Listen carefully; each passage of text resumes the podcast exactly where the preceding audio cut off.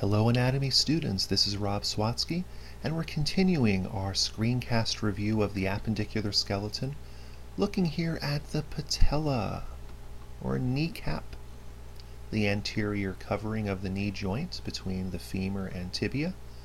The word patella means little plate and that's basically a good description of the shape of the patella bone. It's a thin, flat, circular, plate-like anterior cover and its shape is very triangular or seed-like, and in fact it's a type of sesamoid bone, one of these irregularly shaped bones of the body, like a sesame seed. Notice the top superior portion of the patella is very flat. We call that flat region the base. Base is at the top, not at the bottom. At the bottom we have a pointed inferior apex.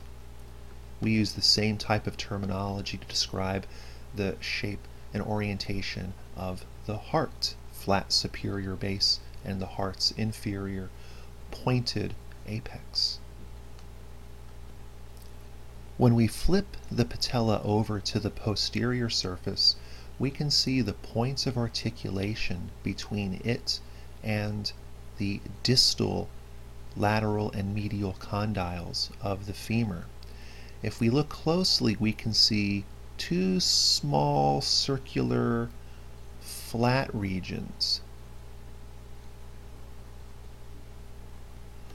These are called the articular facets. Articular, articulate means to move here at this joint. And facet, we know, means a flat face or flat surface, just like the terminology we use to describe the flat regions of the processes of the vertebrae as they glide against each other. The two articular facets here on the posterior patella correspond to the lateral and medial condyles of our distal femur. The smaller of the pair is the medial articular facet and the larger of the pair is the lateral articular facets. We can also see a little region here at the inferior apex of the patella that is an attachment point for a ligament that's going to uh, insert onto the tibial tuberosity if you run your fingers down your patella and you come to that bump on your tibia bone, that is the tibial tuberosity where this ligament is inserting and attaching. And speaking of ligaments and a point of attachment between bone and bone, let's just hop back to the femur. Remember the head of the femur is oriented in what direction? Medially. So we're looking here at this medial perspective of the head and notice this little dimple. This little dimple is called the fovea capitis femoris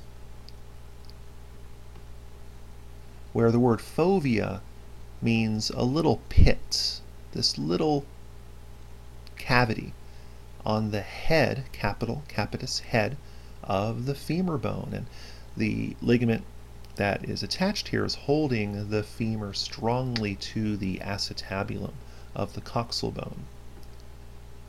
We also see our neck of the femur, and this structure is the lesser trochanter. Remember, the lesser trochanter has a more medial orientation with the femur's head compared to the lateral orientation of the greater trochanter, which we can see a little bit of that here on the far side of the bone.